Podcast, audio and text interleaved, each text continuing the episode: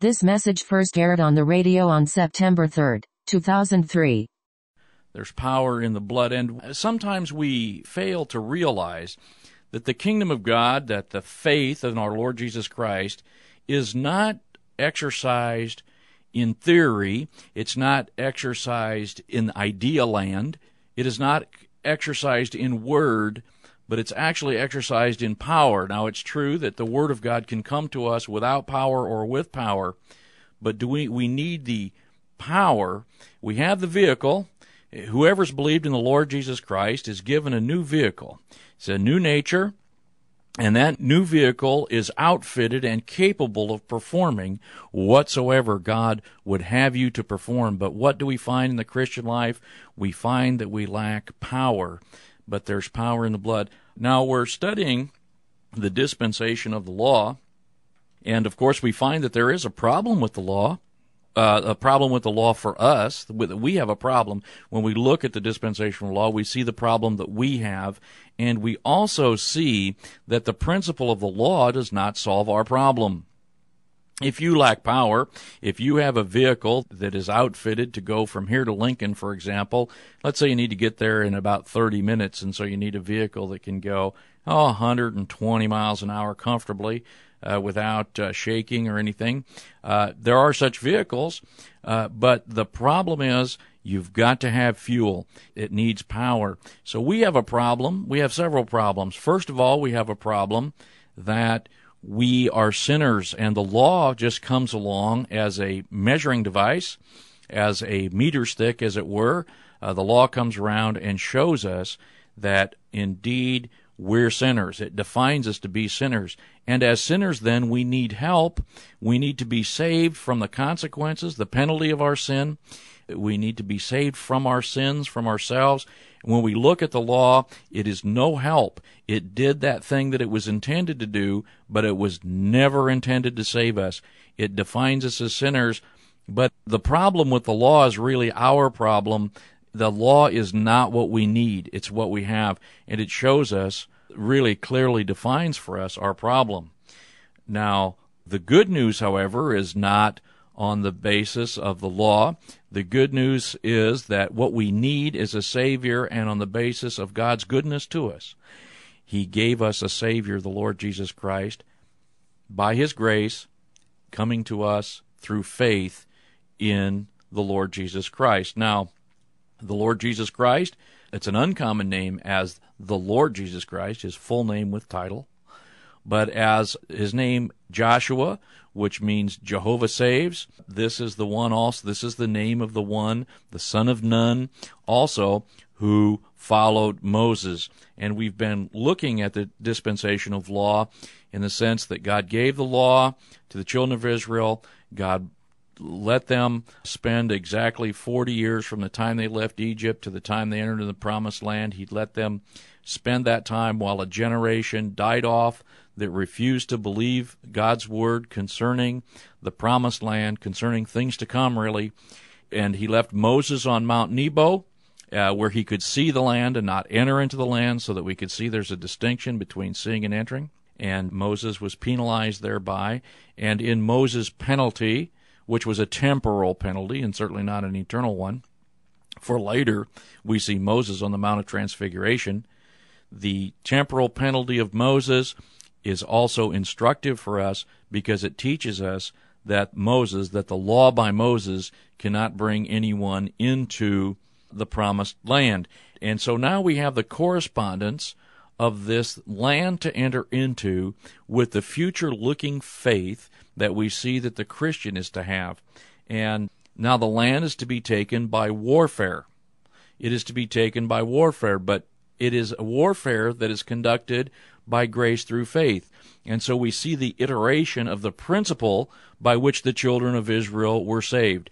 Stand by and behold the salvation of the Lord. That's what they did. They stood still and beheld the salvation of the Lord as the Egyptian army was drowned in the Red Sea, which they crossed.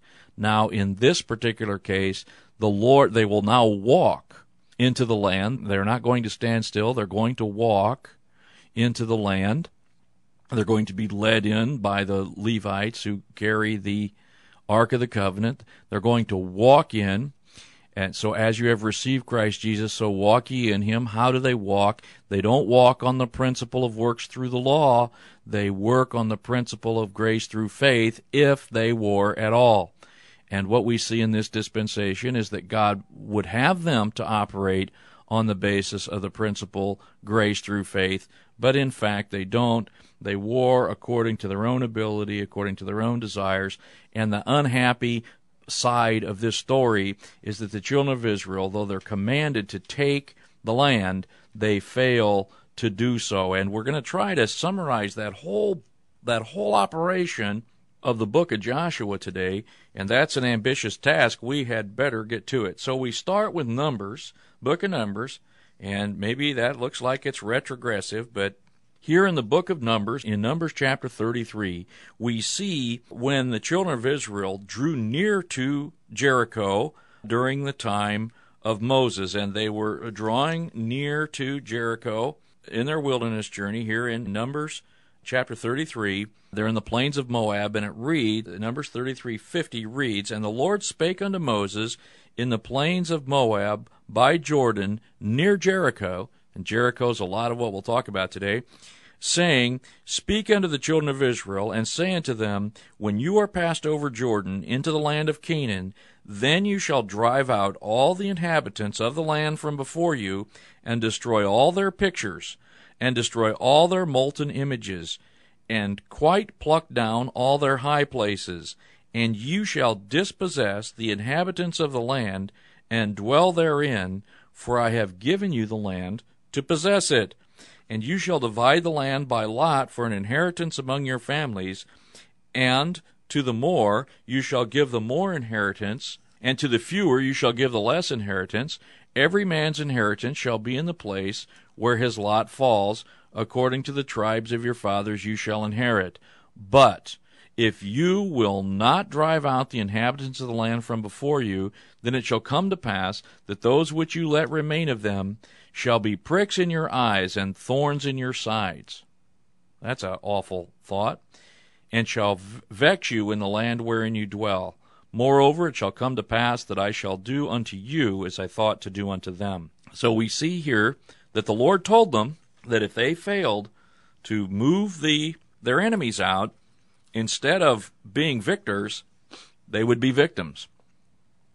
And you think about that uh, next time you consider yourself victimized here below, that God intends for His people to be victors. Now, we don't wrestle against flesh and blood, but we wrestle against spiritual wickedness in the high places and the forms that follow uh, underneath and we do have a spiritual war to conduct against an array of angels and demons against us in the heavens, and we need to pay strict attention to that. Now, the, the other thing that the Lord had warned the children of Israel about, and you could look at that Numbers 35 if you care to, is not to defile the land, not to involve themselves with the people of the lands that they drive out, and not to get involved in their idolatry. Of course, all these things are said because that is exactly what the children of Israel are going to do. Now, we have a lot to learn here. We have something to learn about ourselves as we look at these kind of things.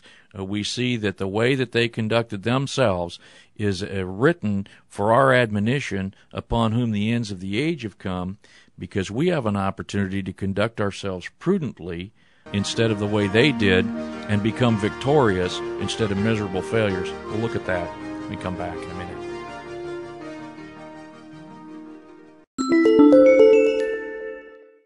We're looking at Joshua, who's, by the way, the leader of the children of Israel, and he's very different than the rest of them. And I want to say that's something that is a leader. We stop for a moment and think for a minute about what makes a leader. A leader is someone who's not like everybody else. He's not like everybody else. One of the things that doesn't mean that Joshua or a leader is not a regular guy. I think it's important to realize that he's just a normal, regular guy, a man of like passions, just like Elijah was a man of like passions, though a leader in Israel, spiritual leader in Israel. Joshua, what we see about him is that he's faithful, he's a regular guy, but he's unusual insofar as he is faithful and that he does hear the Lord's voice. We say he marches to a different drummer. Well, no, it's not exactly that. He hears the Lord's voice and he marches to the Lord's voice. And so he is now to become the captain of Israel, although he really knows who the captain of Israel is. And so we'll look at Joshua chapter 5 and we'll find out about his experience. We'll just read. It's better told, really, than, can't say it any better than this. Joshua chapter 5 It came to pass when all the kings of the Amorites, which were on the side of Jordan, westward, and all the kings of the Canaanites, which were by the sea, heard that the Lord had dried up the waters of Jordan from before the children of Israel until we were passed over, that their heart melted, neither was their spirit in them any more, because of the children of Israel. At that time the Lord said unto Joshua, Make thee sharp knives, and circumcise again the children of Israel the second time. And Joshua made him sharp knives, and circumcised the children of Israel at the hill of the foreskins. And this is the cause why Joshua did circumcise all the people that came out of Egypt that were males, even all the men of war, died in the wilderness by the way after they came out of Egypt. Now all the people that came out were circumcised, but all the people that were born in the wilderness by the way as they came forth out of Egypt, them they had not circumcised. For the children of Israel walked forty years in the wilderness till all the people that were men of war which came out of Egypt were consumed, because they obeyed not the voice of the Lord unto whom the Lord sware he would not show them the land, which the Lord sware unto their fathers that he would give us, a land that flows with milk and honey. And their children, whom he raised up in their stead, them Joshua circumcised, for they were uncircumcised, because they had not circumcised them by the way. That repetition, by the way, of their failure to circumcise shows you the faithlessness of those in the wilderness, and I trust you also note the first person plural introduced into this passage. Very interesting. It came to pass, when they had done circumcising all the people, that they abode in their places in the camp till they were whole. That is mended, till they were mended. And the Lord said unto Joshua, This day have I rolled away the reproach of Egypt from off you, Wherefore the name of the place is called Gilgal unto this day, meaning rolled away. And the children of Israel encamped in Gilgal, and kept the Passover on the fourteenth day of the month at even in the plains of Jericho. That's forty years to the date of the birth of Israel in Exodus 20:12. And they did eat of the old corn of the land on the morrow after the Passover, unleavened cakes and parched corn in the self same day, and the manna ceased on the morrow after they had eaten of the old corn of the land. Neither had the children of Israel manna any more, for they did eat of the fruit of the land of Canaan that year. And so they have a dietary change. And really, you can see that this is a different generation. This is now a circumcised generation. This is a generation with a fresh start. This is a generation that does not have the history of the unfaithfulness of their fathers. In fact, they're going to create their own history of unfaithfulness. And uh, we'll see that here.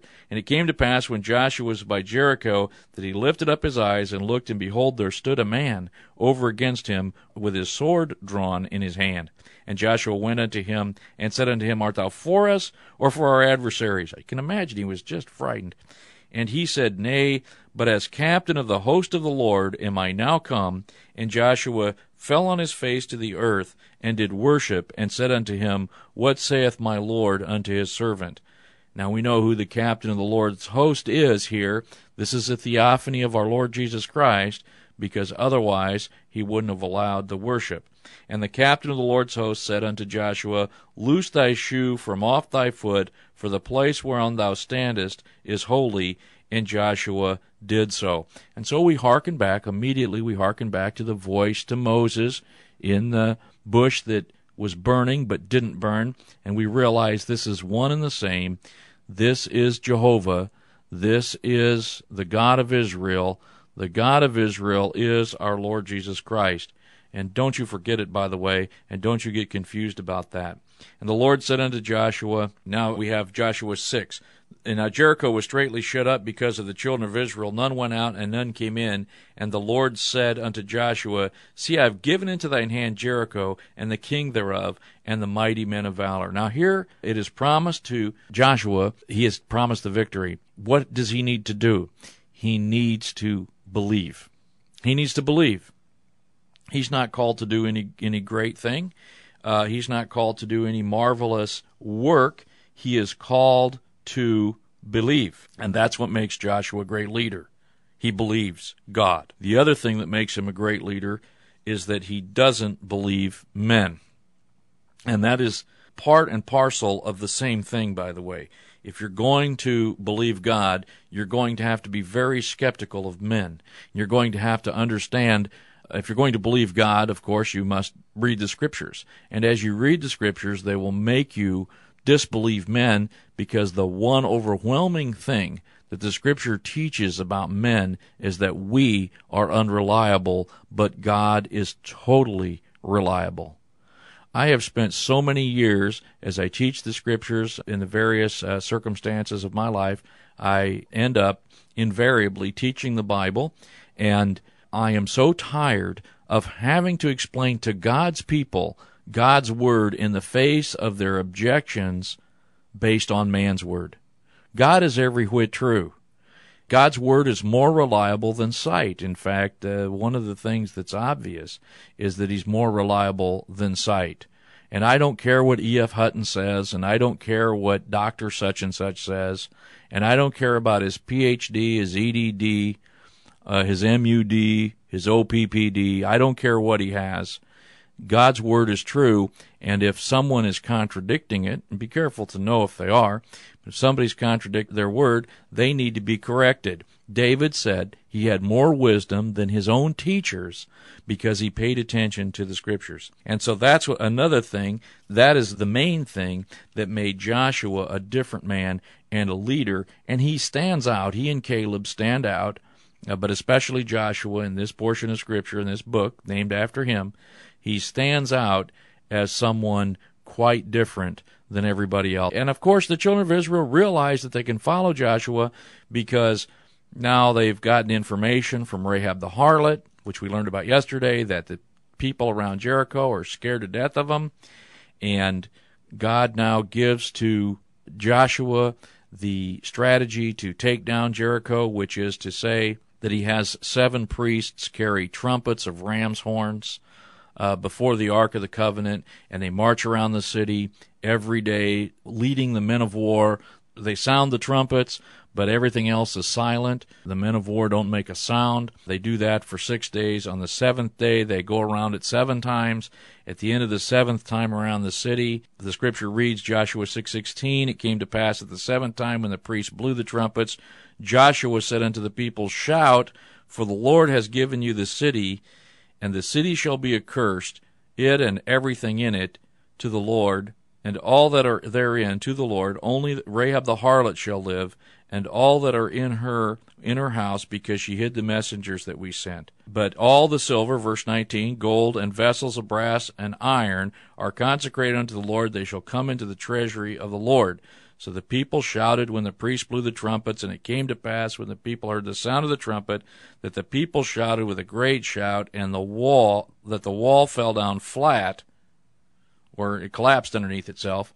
So the people went up into the city, every man straight before him, and they took the city. And of course, I gloss over this because I trust you know at least some of the facts of that story. And they bring out Rahab the harlot, but now we see the faithfulness of God. Of course, God gave the strategy. We see that God stands for His word and does exactly what He said. They follow the Lord's word, and this is the pattern that they need to follow. Lord, what should we do? Here's what you do. Okay, we get the victory.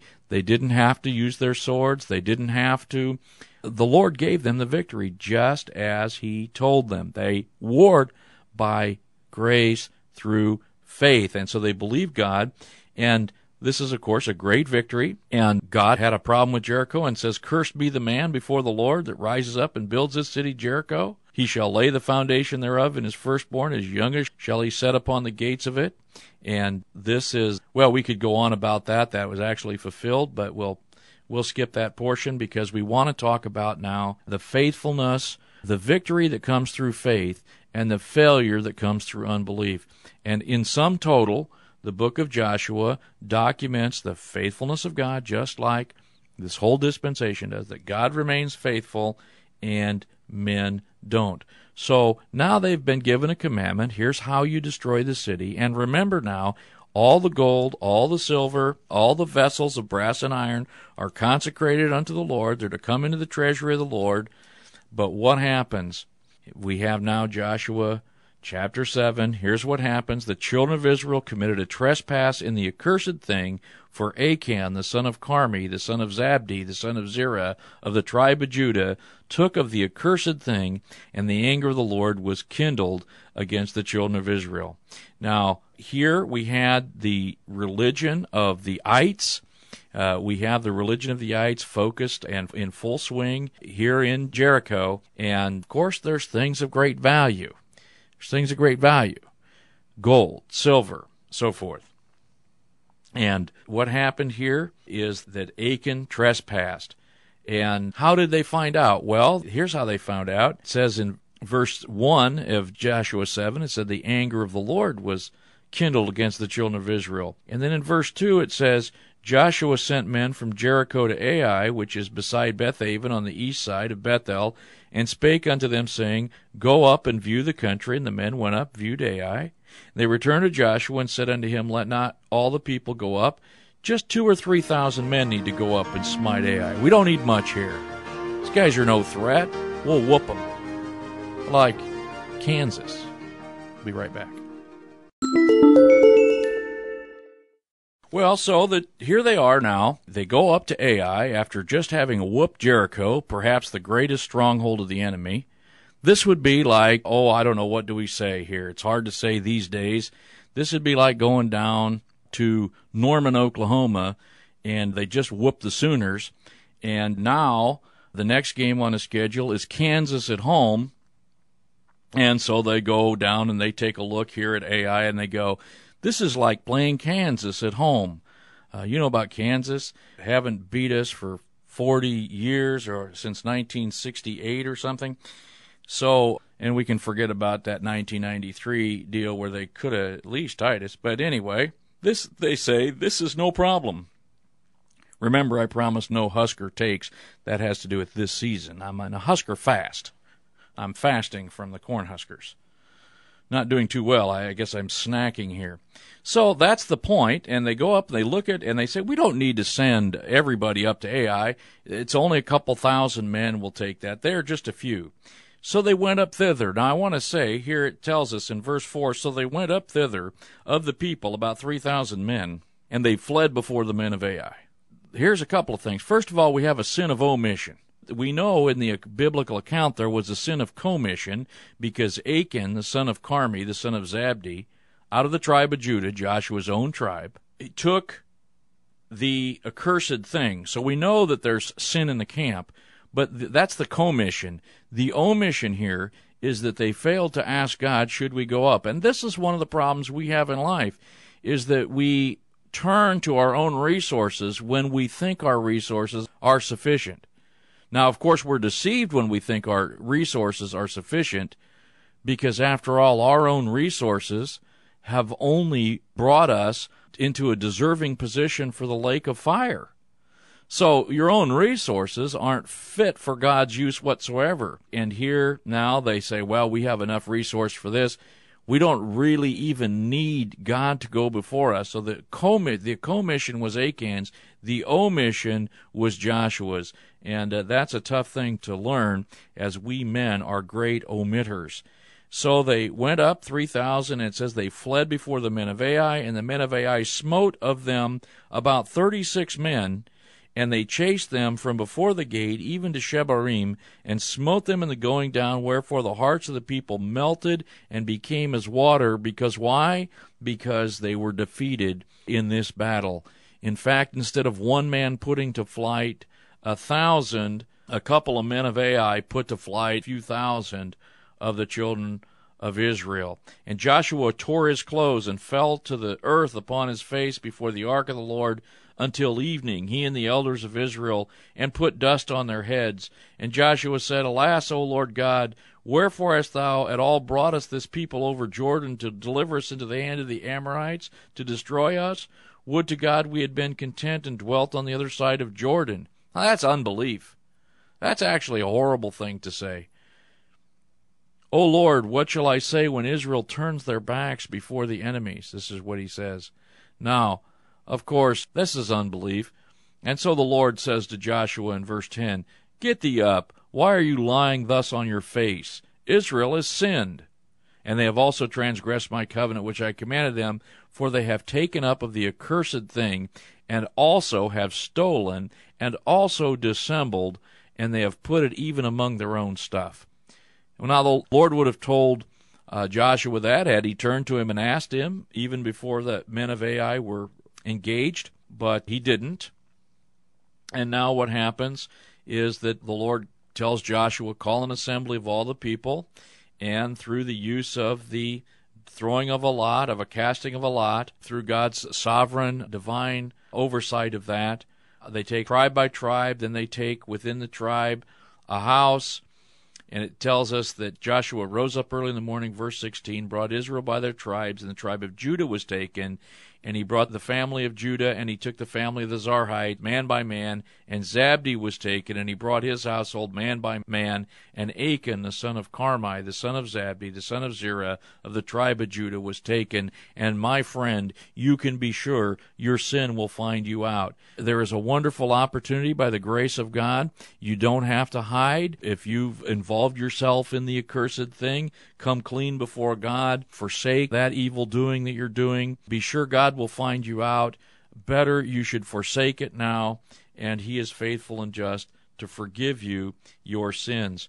And so now here Joshua said to Achan, My son, give, I pray thee, glory to God, the God of Israel. Make confession unto him, and tell me what you have done. Don't hide it. And Achan answered and said, I have sinned against the Lord when I saw among the spoils a goodly Babylonish garment, and two hundred shekels of silver, and a wedge of gold of fifty shekels weight. I coveted them, I took them, they're hid in the earth in the midst of my tent, and the silver under it. Now, here, those of you that want to keep the law, uh, those of you who believe that, you know, you can keep the Ten Commandments, you want to do that, here this guy comes clean. He now admits that he coveted, that he disobeyed. And by the way, he, they raised, at verse 26, it says, they raised over him a great heap of stones unto this day. He's the troubler of Israel. They burned him up with fire after they made a rock pile out of him. And that's the way it was. You like this old covenant? You like this law? You want to live under this law? Then your sons and daughters, I assure you, whoever you are, are going to be under rock piles. But thank God that God has something better for us than this. But we see the unfaithfulness of Achan doing that very thing, and he is the troubler of Israel. I'm reminded when they say to him, Joshua said in verse 25, why hast thou troubled us? The Lord shall trouble thee this day. I'm reminded of how it was that Elijah was called by the wicked Ahab, thou troubler of Israel, when in fact the troubler of Israel was Ahab himself. And so says the Lord turned from the fierceness of his anger, wherefore the name of that place was called the Valley of Achor unto this day. So now we've seen the victory, and I use these two incidences around uh, Jericho as we've seen the victory and we've also seen the failure. We've seen the faithfulness of God. We see the failure of the people. This is not an intensive study or even a chapter by chapter study of the book of Joshua, so we'll look past quite a great number of interesting and beneficial things. But we'll see this that this whole syndrome of God's faithfulness and Israel's unfaithfulness is a repetitive drumbeat throughout the entire Old Testament as God continues to abide faithful, as God continues to try to bring the good in behalf of the children of Israel, the children of Israel continually fail. And we also see some of Joshua's failure. After all, Joshua is not the Lord Jesus Christ, the true Joshua. He is the Joshua that followed Moses, and Joshua didn't truly bring the children of Israel into rest because we see for example, in Joshua chapter 9, the further failure. Not only did they take of the forbidden things and become attracted to really the Babylonish garment was the religion of Jericho and the money. Not only were they the things of great value, which were dedicated things to the religion of the ites, but they lusted after what? Sex, money, and power. And they also failed to turn to the Lord when they should. For example, they made a covenant. They were deceived by the Gibeonites. In Joshua chapter 9, the Gibeonites deceived Joshua and the children of Israel. And even though they're told not to make any league with any of the people of the land, they do. They make a covenant with these people because they're fooled.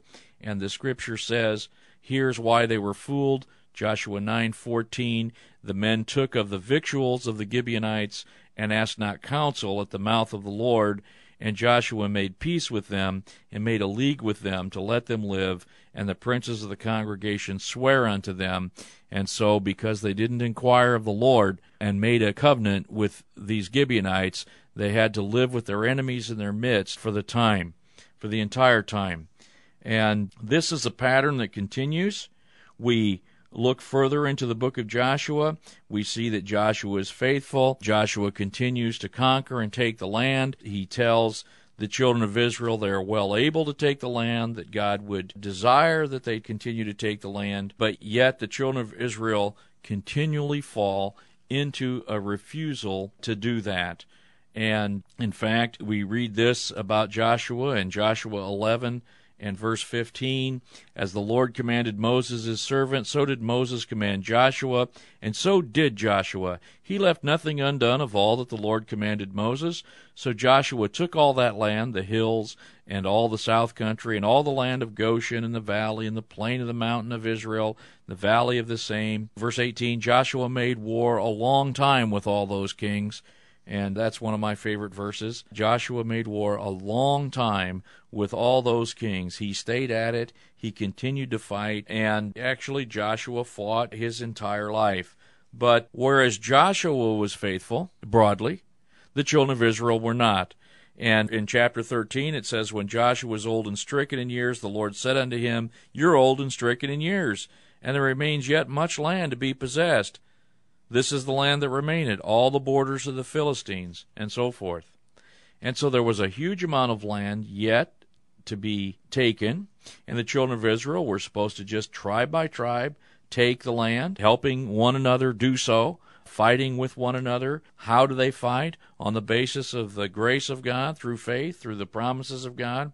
But we read, for example, Judah could not drive out the Jebusites. Ephraim, Manasseh failed to drive out their enemies. As we read through the entire book, we find that not a single tribe, though an individual here or there, Caleb, for example, would be successful, not a single tribe drove out the nations before them as God said that he would do.